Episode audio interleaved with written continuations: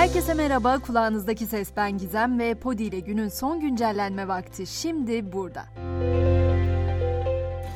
6 Şubat'ta yaşanan büyük depremlerin ardından bölgede artçılar sürüyor. Kahramanmaraş merkezli depremlerin bilançosu da ne yazık ki gün geçtikçe ağırlaşıyor. İçişleri Bakanı Soylu can kaybının 48.448'e yükseldiğini açıkladı. Hayatını kaybedenlerin 6.660'ının ise yabancı uyruklu olduğu belirtildi. Enkaz kaldırma çalışmaları konusunda da Kültür Bakanı Ersoy'dan bir açıklama var. Ersoy, Malatya'da 150 noktada enkaz kaldırma çalışmalarının sürdüğünü duyurdu ve enkaz kaldırmanın birkaç gün içinde 200 noktaya çıkacağını belirtti. Elbette işin yargı boyutu da sürecek. Hatay Antakya'da Çevre ve Şehircilik İl Müdürlüğü'nün hizmet binası enkazında 22 gün nöbet tutan avukat Ömer Meşe'nin topladığı resmi belgeler savcılıkça korumaya alındı. Bu süreçte 500 dosyayla 60 çuval belge toplanıp savcılığa teslim edildi. Hayatta kalanlar içinse yaşama tutunmak şart ama oldukça da zor. İhtiyaç listeleri önümüze düşmüyorsa bile oralarda her şey yoluna girdi demek değil bu elbette. Lütfen bunu hiçbir zaman unutmayalım. Depremzede illerde istihdamı desteklemeye yönelik de brüt asgari ücretin net olarak ödenmesi talebi gündemde. İş çevrelerinden gelen talep kabul edilirse 11 depremzede kentinde asgari ücret 11.759 liraya yükselecek.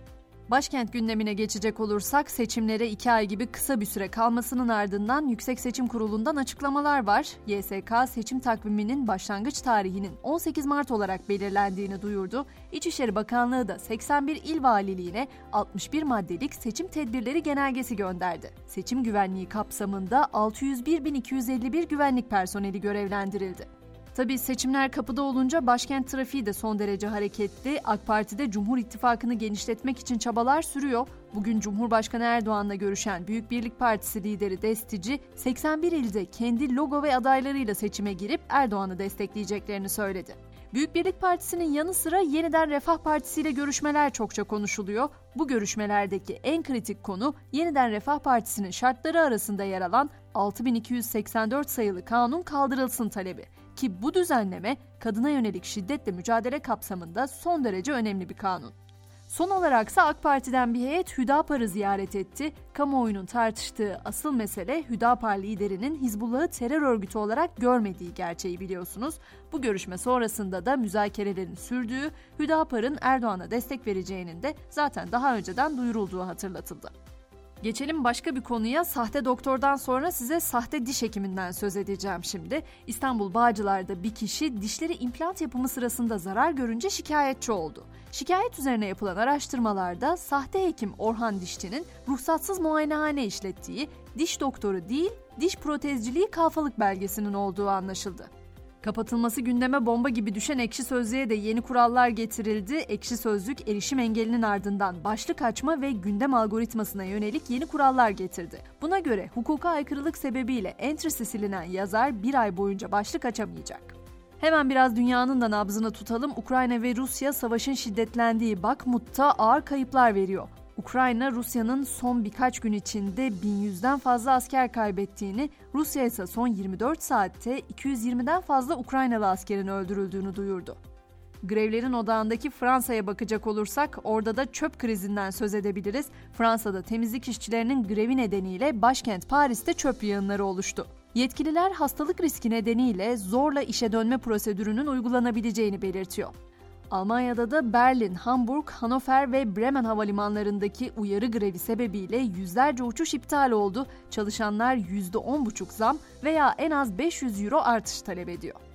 Peki süper gücün ekonomisinde neler oluyor? Amerika'daki Silikon Vadisi Bankası'nın ardından New York merkezli Signature Banka'da kayyum atandı. İki bankanın iflası sonrası 2008 krizinin tekrarlanıp tekrarlanmayacağı merak edilmeye başlandı. ABD Başkanı Joe Biden'dan bankacılık sisteminin güvende olduğu açıklaması geldi. Biden ne gerekiyorsa yapacağız dedi. Şimdiki haberimse dağcılar için önemli. Everest'te yalnız tırmanma yasağı 1 Nisan'dan itibaren Nepal'deki tüm dağlar için geçerli olacak. Tırmanış lisanslı rehberler ya da grup halinde yapılabilecek. Son durağımız ise Hollywood olacak. Oscar ödülleri olarak da bilinen ve sinema dünyasının en prestijli ödüllerinden olan 95. Akademi Ödülleri'nin kazananları belli oldu. Everything, Everywhere, All at Once en iyi film, en iyi yönetmen ve en iyi kadın oyuncu dahil 7 ödül kazanarak geceye damga vurdu. Bu yıl Oscar'la beraber filmin aldığı ödül sayısı 343'e yükseldi. Spor dünyasında ise Süper Lig'de 25. hafta bu akşam tek karşılaşmayla tamamlanacak İstanbul Spor Sivas Spor karşılaşması saat 20'de başlayacak.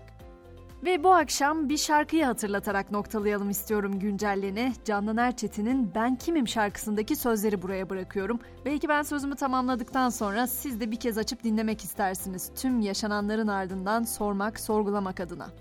Geçimsizim bugünlerde, kimsesizim bu yerlerde. Değersizim bu ellerde, çaresizim doğduğum yerde der o şarkı.